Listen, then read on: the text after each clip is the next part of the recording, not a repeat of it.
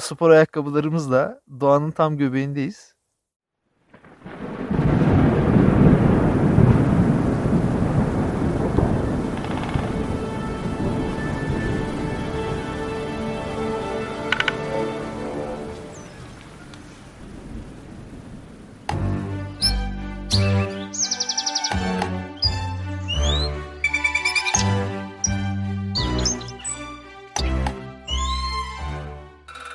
Ya biz şu an doğanın ulaşılabilir alanlarından birindeyiz. E, Kendimizi güvende hissettiğimiz bir alana ufak bir yerleşim yaptık. Düşük bütçeli ne demişti burası için? Burası düşük bütçeli Abant. Musa Özü Tabiat Parkı. Gölün yani sulak alanın etrafında dolaşabiliyor olman, atlar, su giderek azalıyor belli ki. Yani burada göl havası yaşamak istiyorsanız suyu yanınızda getirin. evet Sayın Öteki başlayınız lütfen.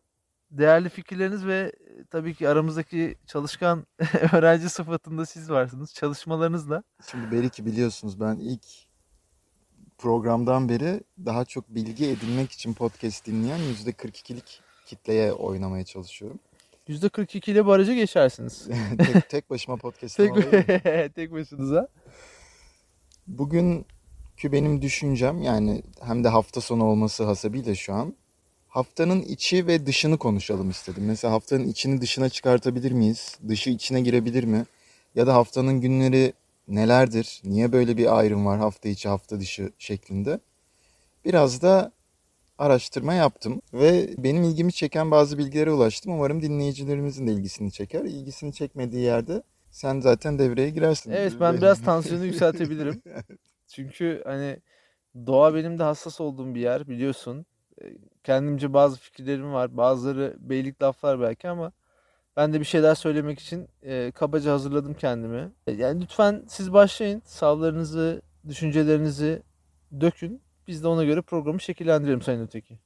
Şimdi konuyu hafta içi hafta dışı diye belirlemişken benim aklıma ilk gelen soru şuydu. Hafta dediğimiz şey aslında nasıl bir şey? Ve hafta dediğimiz şey tamamen bir icat, bir keşif değil. Keşifle icadın farkı ne derseniz icat uydurulan şeyler daha çok. Hani bulduğumuz, hani bir bahane icat et de gidelim gibi falan.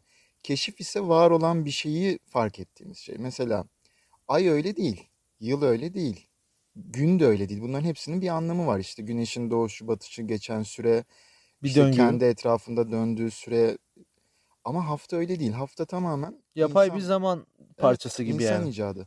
Sonra bunu kim icat etmiş diye merak ettim. Niye 7 güne bölmüşler işte o 365'i? Babillere dayanıyor. Babiller günümüz Irak topraklarında yaşayan eski kadim bir halk ve 7 onlarda önemli bir sayıymış. Herkesin uğurlu sayısı şeklinde. Gibi evet kutsal bir sayı. 7'nin kutsallığına inanıyorlarmış. O yüzden 7'ye bölmüşler. 7'ye inanmalarının sebebi de şu. O zaman toplamda 7 tane gezegen var zannediyorlar. Böldükleri günleri de bu 7 günü de gezegenlerin ardından isimlendiriyorlar. Ve günümüzde çoğu dile bu şekilde geçmiş. Mesela işte en yaygın kullanılan yabancı dillerden İngilizce'de baktığımız zaman haftanın birinci günü çoğu medeniyette olduğu gibi aslında eski medeniyette de pazar. Hı hı. Pazartesi değil pazar.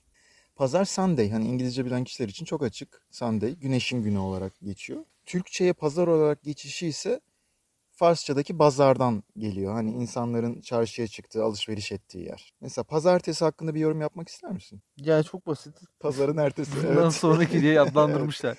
Ama işte İngilizce'de farklı. İngilizce'deki Monday, Hı hı. Moon Day'den geliyor. Ayın günü. Güneş, ay. Çok mantıklı gidiyor. En popüler olanı İngilizce'de Perşembe. Niye? Thursday, Thursday, Torun günü. Ve bu şekilde haftanın günleri isimlendirilmiş, oluşmuş. Nordik, Germanik mitoloji deyince Almanca'daki günlere bakayım dedim. Mesela çarşambayı özellikle ben merak ediyordum. Hani Odin'in günü diye. Çarşamba ne Almanca'da? Mitvo. Mitvo. Haftanın ortası.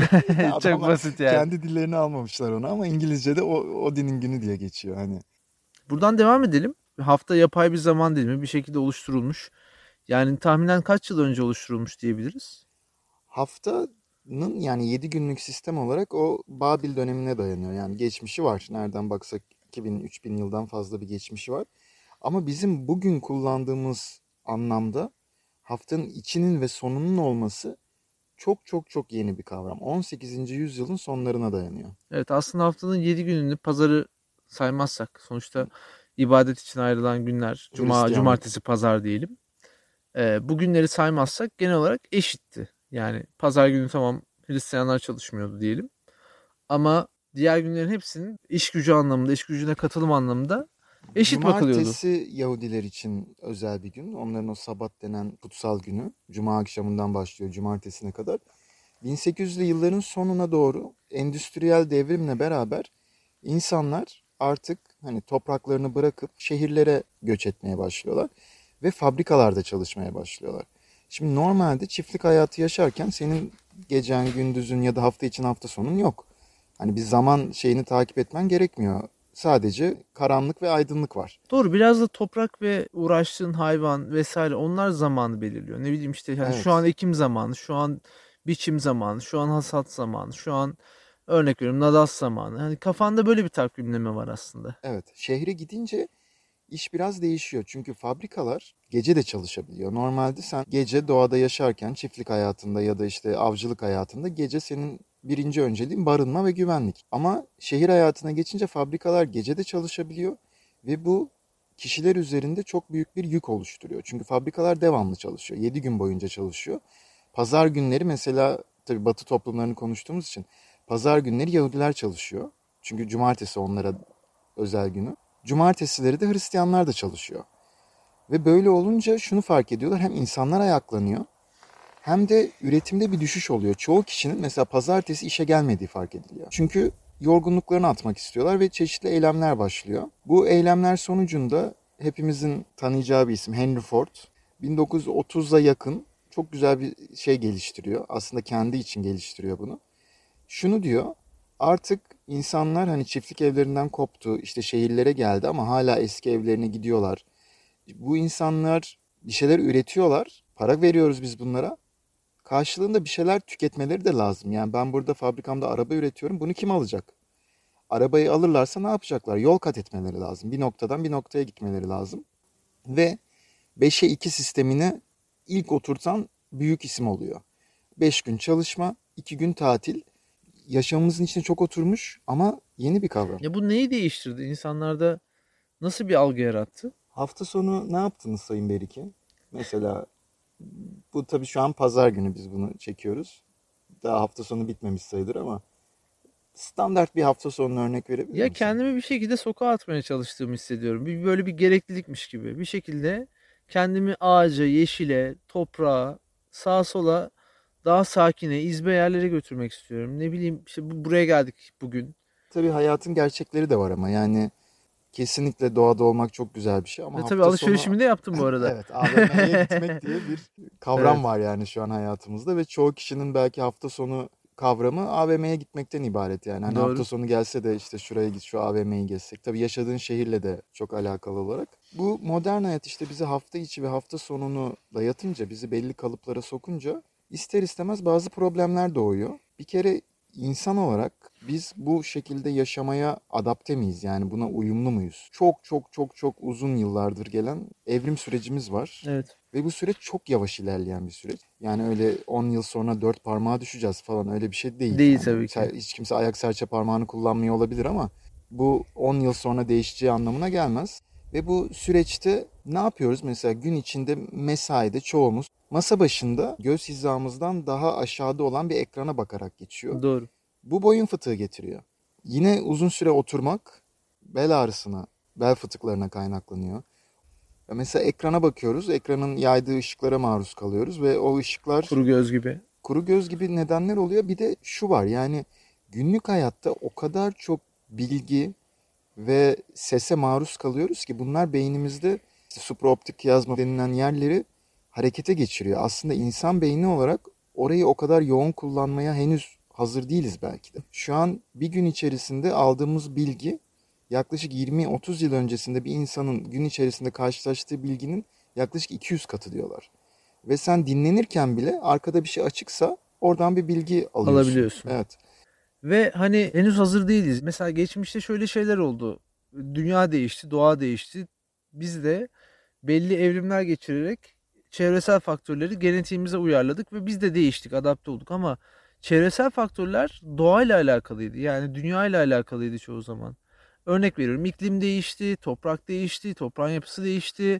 Yağmurlar değişti vesaire. Biz de ona göre işte toplayıcı avcı toplayıcılıktan yerleşik hayata geçtik. Ona göre vücutlarımız değişmeye başladı. Pelvik çaplarımız yani doğum yapabilir çaplarımız küçülmeye başladı. Ama bunlar hep böyle yıllar yıllar e, içerisinde oldu ve bunlara biz adapte olmaya aslında başardık diyebiliriz. Çünkü artık farkındaysan e, birçok bundan belki de 2000 yıl önceki atalarımızla hiç alakası olmayan bir günlük rutini sürdürüyoruz. Yaratılış olarak da uygun değiliz. Yani 50 yıl içerisinde o kadar hızlı değişti ki çevresel faktörler. Bununla bizim adapte olabilmemiz pek mümkün değil. Biz sadece hep bir koşuşturma içerisindeyiz. Hani o kadar fazla informatif içerikle karşı karşıyayız ki sağdan soldan sesler, görüntüler dediğin gibi. Yani hafta içi ve sonu insan icadı olduğuna göre bu değiştirilebilir mi? Aslında benim üzerinde tartışmak istediğim konu bu. Yani biz madem hafta sonu gelsin dinlenelim doğaya akalım diye bir ihtiyaç var. Böyle mutlu oluyoruz değil mi doğaya gidince? Ağaç işte kuş sesleri belki sulak bir alana gitsek oradaki doğaya çıkınca yine ayağımız yere değince falan gezince mutlu oluyoruz. Bizi rahatlatıyor içgüdüsel Evet, olarak. niye o zaman haftanın 5 gününü dört duvar arasında bazen güneş görmeden özellikle kış aylarında hava karanlık kalkıyorsun işe gidiyorsun. Çok dışarı bakan penceren yoksa akşam eve geliyorsun yine karanlık. Niye böyle geçiriyoruz? Buna bir alternatif Peki alternatif ne? Alternatif tabii söylemesi kolay. Önce yine aslında bence yine temele inmek lazım burada. Niye böyle yaşıyoruz? Yani şehirleşme neden olmuş? Şehirleşmenin tabii geçmişi çok daha eski. Normalde işte insanlar çiftlik hayatı yaşarken şehirleşme ihtiyacı doğmuş. Çünkü şehirleşme çok daha efektif bir yöntem. Hem yarattığın ürünü yani ürettiğin ürünü satmak için hem güvenlik açısından çok daha efektif bir yöntem. Şehirleşme bize bir mutluluk getiriyor, bir zenginlik getiriyor tam olarak diyemeyiz ama günümüz toplumunda bir ihtiyaç olduğu kesin. Tabii bu ihtiyaç Suni bir ihtiyaç mı? suni bir ihtiyaç. Öncelikle sayın öteki ben öyle düşünmüyorum. İnsanoğlunun hafta içi doğaya buluşması, hafta sonunda çılgınlar gibi işleyişe beton duvarlara devam etmesi. Senin teorin galiba. Evet, çok kabaca böyle diyebiliriz. Detaylandırırım birazdan. Şimdi buraya geldiğimizde şunu fark ettim. Aslında kısa bir gözlem yapma şansım oldu. Sen e, sandalyelerimizi kurup sularımızı hazırlarken ben de o sırada biliyorsun malum yoldan geldik. E, bir e, su dökme ve e, bulunduğumuz yeri işaretleme için yanından ayrıldım. Güzel. Gittiğim zaman ağaçların arasına e, bir yaklaşık 50 metre senden uzaklaştıktan sonra bir geriye bakma ihtiyacı hissettim. Hafif bir tedirginlik oldu. Bir seslerde bir derinleşme oldu. Orman çok sessiz geldi. Hani tam öğle saati belki bilmiyorum ama işte bu duygu benim hem hoşuma giden hem de korktuğum bir duygu. Aynı anda bunu yaşamak için zaman zaman doğaya çıkıyorum. Sana bunları anlatmıştım. Ben 5 gün bu doğaya çıksam kendimi nasıl hissederim? Herhalde çok çaresiz hissederim ve bu çaresizlik beni mutlu etmez açıkçası. Çünkü ben burada yaşamaya hiç alışkın değilim doğduğumdan beri. Tek başıma çıktığım o doğa yürüyüşlerinde kendimi hem çok gergin hissediyordum ama döndüğüm zaman bir şeyleri başarmış duygusu vardı bende. Çünkü ilk defa e, besin zincirinin en üstünde olmadığın bir yere gidiyorsun. Evet, güven hissinden uzaklaşıyorsun. Güven hissinden Konfor zonundan, uzaklaşıyorsun. güvenli limanından uzaklaşıyorsun. hiç alışkın olduğum bir şey değil. Çünkü hani her zaman saat 8-5 çalıştığın bir iştesin. E, Kestirilebilir, öngörülebilir sonuçları olan bir hayat bu. Elini yıkamak istesen yürüme mesafesinde musluk yok. Çok doğru. Bu nedenden şehirde mi kalalım Yani hayır şöyle düşünüyorum. Bu artık hani yabancı olduğum bir yaşama tarzı. Buna artık dahil olamayacağımı düşünüyorum. Ben bir şekilde işte outdoor kıyafetlerini vesairelerini giyip birkaç günlüğüne birkaç saatliğine doğaya gidiyorum ama orada hep kendimi eksik hissediyorum. Kendimi aciz hissediyorum. Şimdi ben öyle düşünmüyorum. Neden? Çünkü doğaya çıktığımız zaman artık kendimizi çok daha iyi koruyup güvende hissedebiliriz. Bununla ilgili olarak da aslında yakın zamanda başlamış yine tabii tüketime dönüştürülmüş kapitalist sistem orayı da değerlendirmiş, boş bırakmamış. Bir akım var. Duymuşsundur belki. Tiny House Movement diyorlar buna. Evet. Küçük ev akımı. Bu ne anlama geliyor? Şöyle insanlar gerçekten bir yasası varmış. Ben ondan çok emin değilim. 37 metrekarenin altında bir alana sahip olduğun zaman oraya işte imar kanunundan bazı vergilerden falan muaf oluyormuş. İstediğin yere gidip oraya işte kuruyorsun. Lavabon var. akşamları korunma imkanın var. Kapalı bir kutu sonuçta. Hani aradan böcek girdi, oradan şey girdi, çıktı yok. Kendine ait bahçen var. Orada bir şeyler yetiştirebilirsin. Bu akımla beraber bence dışarıda yaşamak artık daha popüler hale geliyor ve daha mantıklı hale geliyor ama bunun tabii ki bir tüketim malzemesi haline gelmesinden çok ben bunun felsefesini değerlendirmek istiyorum. 5 gün buradasın mesela diyelim ki hani burayı sayalım. Kendine bir kulübe yapmışsın. Bir kilometre ya da iki kilometre ötende bir başkasının kulübesi var. Az çok birbirinizi tanıyorsunuz. Bir güven ortamı olmalı. Ee, yine belki girişi burayı kocaman bir site gibi düşünebilirsin. Girişi yine belki güvenlikli olacak. Ya bir kapıdan girilecek. Etrafı Sen yine şehirleştirmeye başladın yalnız. Evet başladım. Zaten tamamen aniden kopmak mümkün değil. Ama 5 gün boyunca burada kendin yaşayacaksın. Kendi bitkini üreteceksin. İşte çiftçiliğini yapacaksın. Belki yan komşun hayvancılıkla uğraşacak. Sana hayvansal ürünler getirecek. Sen ona bitkisel ürünleri sunacaksın. Belki 2 kilometre ilerideki komşun o sıra deniz kenarında avlanıyor olacak. Balık getirecek. Hafta sonuysa bir takım ihtiyaçları karşılamak için şehre gideceğiz. Ya ben öncelikle kesinlikle böyle düşünmüyorum. Bu aslında senin dediğin sınırlandırılmış alanlarda işte daha derin ormanın başlamadığı, daha insanın ıssız olacağı yerlerde değil de piknik alanları gibi alanlarda, kamp alanları gibi alanlarda böyle yerleri Doğru. yapacaksın. Ve bu hani hep gene sınırlandırılmış bir doğa keyfi verecek sana. Güvende olmak ne kadar e, gerekli doğada? Hani bunu hep sorgulamak lazım. Doğaya çıktığın zaman zaten e, atalarımız da doğada güvenli olmayı kendileri yaratıyorlardı. Dinliyorlardı, kokluyorlardı, ağaçları kullanıyorlardı, sesleri kullanıyorlardı, gökyüzünü kullanıyorlardı. E sen bugün doğaya kamp yapmaya gittiğin zaman yıldızları izlemek dışında ne yapıyorsun? Gökyüzünde hangi işareti takip ediyorsun? Doğru. Ve elindeki pahalı marka GPS e, outdoor firmasının yaptığı sana büyük kar, kayak botları veya batonlarla parçalayıp geçemediğin hiçbir engel yok. E zaten o tiny house dediğin şeyin muhteviyatının yüzde kaçı plastik? E sen tutup böyle yoğun miktarda PVC ve plastik içeren bir şeyi ormanın ortasına koyuyorsun. Sonra diyorsun ki ben e, doğayla özümsüyorum kendimi. Ki yüzlülük var bu işte. Var. Doğru. O yüzden eğer doğayla baş başa kalacaksak 5 gün derin ormana, daha derinlere bir şekilde su kenarına, belki de büyük eski ağaçlara gidebilir olmamız lazım ama bu yeteneğimizin olduğunu düşünmüyorum. Yani hiçbirimiz Bear Grylls değiliz sonuçta. Şimdi mesela ana yoldan yaklaşık 100 metre uzaktayız değil mi? Evet. Bu ana yoldan 3 kilometre uzakta olsaydık ana yolu bulabilecek yeteneğin var mıydı? Yani ben seni bıraksam, Sorarım. gözlerini kapatsam Sorarım birine. ağaçlara, Ağaçlara toprağa. Yani seni ilk 500 metre koopere bir şekilde yürüttüm. Daha sonra kafana bir cisimle vurdum ya da tercihen gözlerini Bu kapattım. hikaye nereye gidiyor? 3 kilometre sonra Güzel deney olarak başlamıştı hani ama Evet. biraz korkmaya başladım. ya böyle bir niyetim yok tabii ki. 3 kilometre ötede uyandın Evet. ve tek başınasın. Bir şekilde hava kararmak üzere. Yanında kap malzemen yok. Yanında kendini savunacağın hiçbir şey yok. Ve 8-5 çalışan bir devlet memurusun. Uyurum sabah olsun diye. Ormandan gelen her ses seni daha da korkutuyor, anksiyeteni arttırıyor. O zaman derin uyurum. Metabolizma uykusuna yatarım. Bu doğanın başka bir gezegene evrilmesini. Yani evet gideceği gitmeyi varmak istediğin yeri anladım. Ben dönebilir miyim oradan? Dönebilir bir şekilde misin? güneyi kuzeyi bularak geldiğim noktayı ya da ağaçlardan işte ya da karınca yuvalarından bir şey hesaplayarak falan. Hayır bulamam. Ama bir yöne doğru ilerlerim kesinlikle. Dikkat! Bu programda arka plan sesi vardır. Uzun süre maruz kalmak şehir hayatından kaçıp doğaya gitme isteğini tetikleyebilir.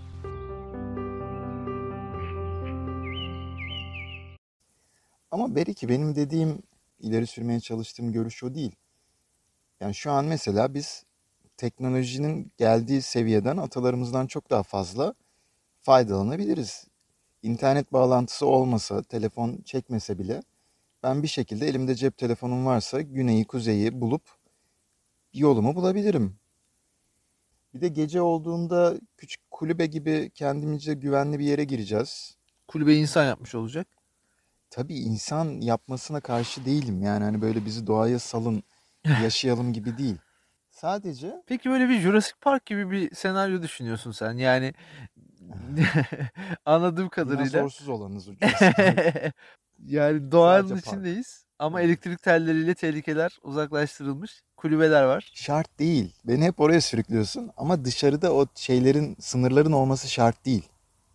Ya bu bahsettiğin teknolojik gelişmeler ve insanın geldiği nokta, e, aletli edevatlı yürüyüş yapabilme kapasitesi, kargo pantolonlar, fonksiyonel outdoor ceketler, 9999 fonksiyonlu e, şeyler, e, çakılar. Bunların Bunlardan hiçbiri karşılan- yani bunlardan faydalanmana karşı değilim aslında. ya bunların hiçbiri sana kritik anda konfor sağlamayacak. İçgüdüsel olarak çünkü seni koruyan şey o yaşam güdün, survival kapasiten. Yani bu bahsedilen işte hayata tutunman. Sen e, teknoloji kullanırım dedin. E, Örnek veriyorum. Yoğun bir yağmur yağdı veya bir fırtınanın ortasında kaldın. Bu sırada teknolojik aletlerini çoğu zaman kullanamayacaksın. Ya da e, ormanın içindeyken işler ters gitti. Teknolojik alet elektrik anlamında değil ama. Hı hı. Yani sen oraya güzel bir altyapı yaparsan su yolunu Fiber, fiber optik çekersen Sonra 5 katlı bina dikeceksin betondan. şehrin göbeğinde mi hala ADSL internet kullanıyorum ben. Hazır arazi var zaten. Oraları da satacaksın. Şeye, müteahhite vereceksin. Bir bakmışsın 200 bin kişilik şehir olmuş.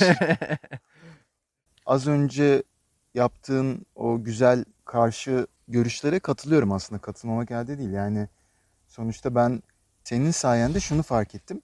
Hayal kurarken bile kalıplardan, güvenli limandan çıkamıyorsun. Yani yine bir güven hissi, sağımız solumuz kim olduğu belli olsun. İşte dışarıda kimin gireceği belli olsun. Bir evde olalım, etrafı kapalı olsun. Birazcık tabii bunlardan sıyrılmak lazım.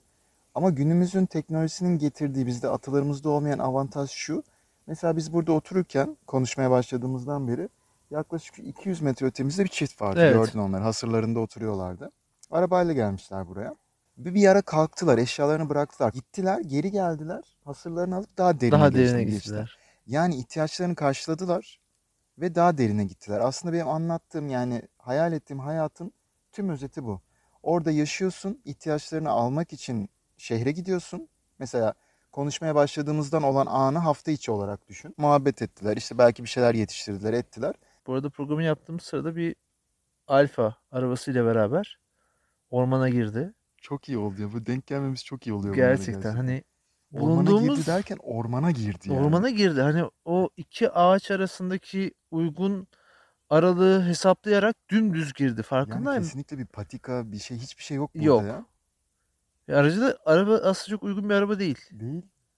Böyle Ama hiç arka, onları düşünmedik. arka Çünkü- tarafında ceset saklanan Amerikan arabalarına benziyor. Evet, çünkü alfa düşünmez onu Berik.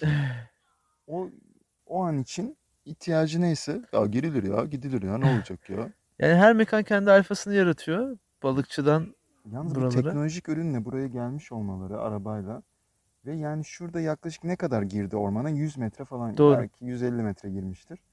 Yürümedi oraya ya. Yani Yürümedi. niye insan oraya yürüme? Sen bunun için gelmiyor musun Doğa? Yani arabamızda oturalım diye mi geliyorsun? Şimdi ben buraya mümkünse bir alfa arası vermek istiyorum. Çünkü doğada kim rahat eder? Onu bir konuşalım. Ve alfalar doğada ne yapar? Bu arada bulunduğumuz ortama bir e, Stephen King romanından çıkma bir sis mi çöktü bana mı öyle Evet. geliyor? Bir, bir renk şey oldu, bir flulaştı, bir mangal dumanı mı bu? Ne bu anlamadım. Hayır, Mangal değil. etrafta. Sayın Beriki, doğada da olsa alfalar tereddüt etmez. Alfa olmanın gereği odur. Çok sorgulamaz, çok tereddüt etmez. O zaman diyelim buraya bir alfa arası diye. Ve şimdi alfa arası.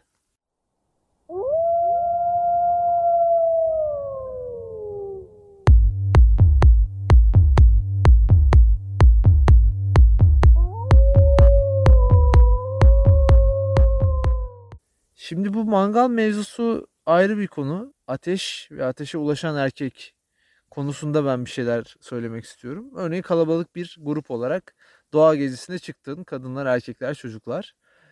Çiftler Ve çiftler, aile aile çıktılar. evet evet betalar ve zetalar hemen kozalak toplamaya ayrılırlar. yani orada bir kuru dal, Kendimi gördüm şu an. kuru dal e, kavgası başlar. Kim daha fazla kuru dal bulabilir? Ama alfa ateşin başındadır. Alfa taşlarla yakacağı etin, etin başında. Etin başındadır. Eti zaten bir tartar, süzer. Yani bu bu eti nasıl pişirecek? Gerekli ateşi yakması gerekir. taşlarla yakacağı alanı çizer, sınırlar ve bölgesini belli eder ve betaları zetaları ormana salar. Ve Beta'nın da şeyine laf eder. Başıma geldiğinden biliyorum. Mesela mangal yakacaksın. Sen işte marketten böyle çıra almışsın Evet. ya da işte o şeyler var ya döküyorsun yanıyor kolay Kimyasal- çakmak falan. Ya bırak şunları. Getir bana oradan iki taş. Ben yakacağım sana ateşi. Gerçekten öyle. Yani o içgüdüsel olarak bir yeteneği var. Onun ambalaja girmesini istemiyor. Onun endüstrileşmesini istemiyor. Çünkü adam zaten ateş yakabilir olarak doğmuş. O bir alfa. Benim gördüğümde şu var. Bir kişi başka birini kozalak toplamaya gönderiyorsa o kişi alfadır. Berikicim sen git kozalakları topla ben ateşi yakıyorum. Eti de atarlar şeye. evet. Şimdi etle ilgili de bazı yorumları vardır. Çünkü eti genelde iyi bilir. Yani Çok. avcılıktan, Şart toplayıcılıktan yani, şart. tabii ki öyle. Yani doğuştan gelen bir yetenek. Örnek veriyoruz hani ateşi yaktı, istediği gibi olmadı. Et çok pişti, çok sert oldu vesaire. Orada toplulukta böyle memnuniyetsizlikler ya et de sert olmuş biraz daha falan Böyle bir durumda alfa her zaman suçu atabileceği bir beta bulur. beta bulur. Bu eti kim aldı ya? Bu et pişmiyor. Ya da fazla pişti. Bu etin yağı eksik. Ya siz bunu dinlendirmediniz mi yani zeytinyağını eksik etmeyin şu etten. Ee, Kaç defa diyorum ya eti de mi ben alacağım? Örnek veriyorum kalabalık bir ortamda 17-18 kişilik e, başıma geldiğinden biliyorum. Topladık ateşi yaktık. Alfa yönetti ateşi. Eti pişirdi. Herkes bir şekilde yedi yiyemedi ama genel bir ya buradan da kokoreççiye mi tantuniciye mi gitsek Bir memnuniyetsiz ve eti beğenmemişler. beğenmemişlik var ama hani Alfa'ya da çok rahatsız etmek istemiyorlar. Tabii. Çünkü verilmiş bir emek var. O bir lider. Orada genelde Alfa e, hemen Yine devreye girer. tabii iktidarını korur. bildiğim bir köfteci var. Arayayım hemen. Faruk abi bize ızgaraya etleri at. Yalnız etler löp löp olsun, iyi dinlenmiş olsun. Biz geliyoruz birazdan tamam. Çok değerli ekibim var. Yanımda abilerim var. Evet, evet. Yakınlarım var. Masayı hazır et. Masayı hazır et. Yani masayı donat, masayı hazır et. O etler orada tekrardan sunulur. Sanki alfa yapmış gibi. Sonra beta'ya döner eti bir daha sen alma biz dışarı çıkarken. Alma ya. Olmuyor işte alma. Burada anahtar kelime risk. Risk. Betalar risk almayı çok sevmez iken alfalar riski bir hayat tarzı haline getirebiliyorlar. Alfa arası bitti.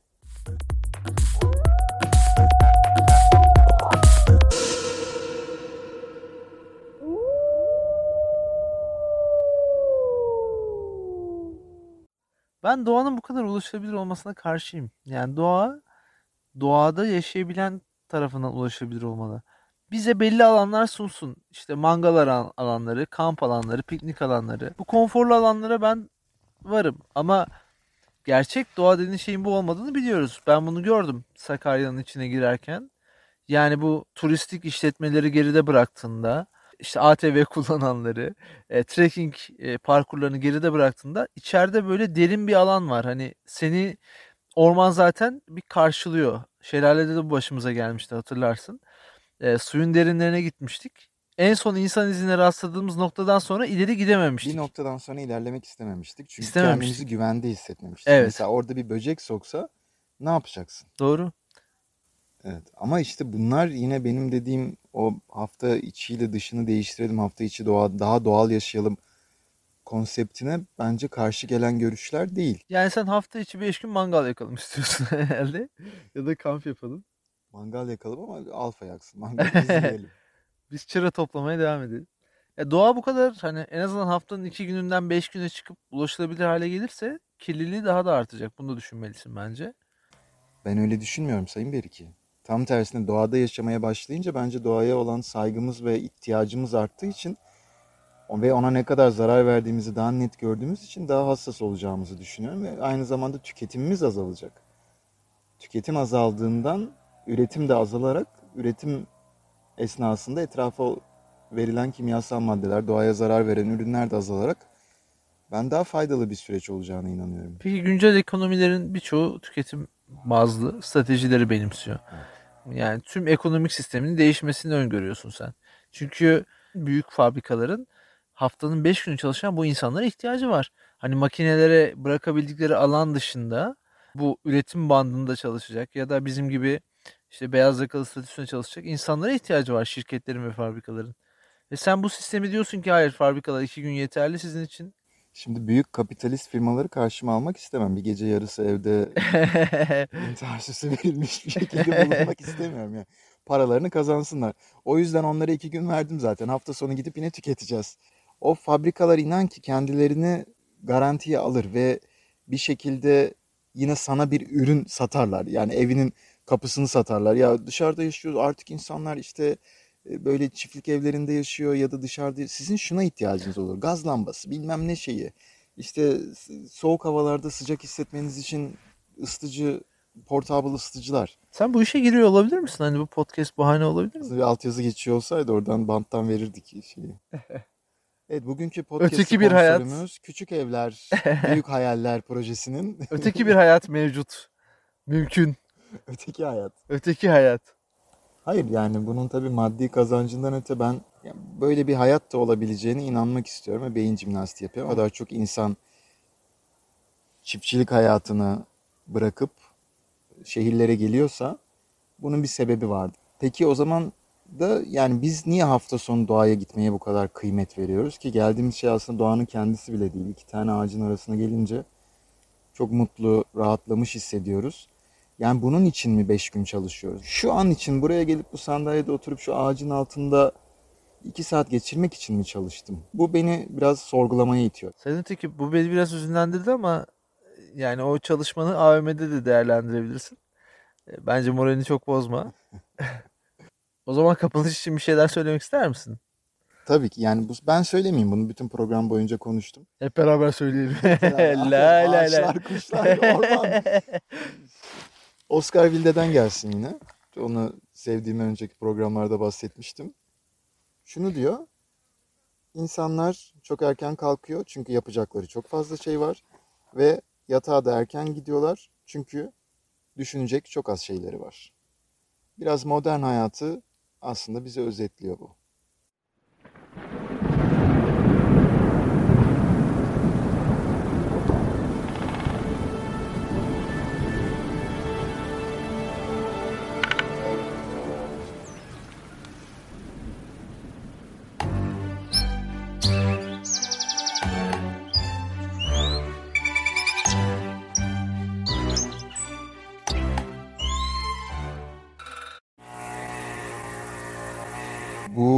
Deşen Jack Şöyle Jason mıydı? Jason. Bayağı şeyini elektrikli testeresini alıp peşimize düşecek Elektrikli gibi. testere sesi yaklaşıyor. Evet. Yani bunun Mesela ben bu bir tedirginlik yarattı. Ben doğada yaşamı şu an vazgeçebilirim. bunun ben Hemen e, kapıyı kilitlemek istiyorum. bir ATV motorundan geldiğini e, düşünmek istiyorum. E, ama testereye daha çok benziyor. Evet, ATV motoruna benzetemedim ya.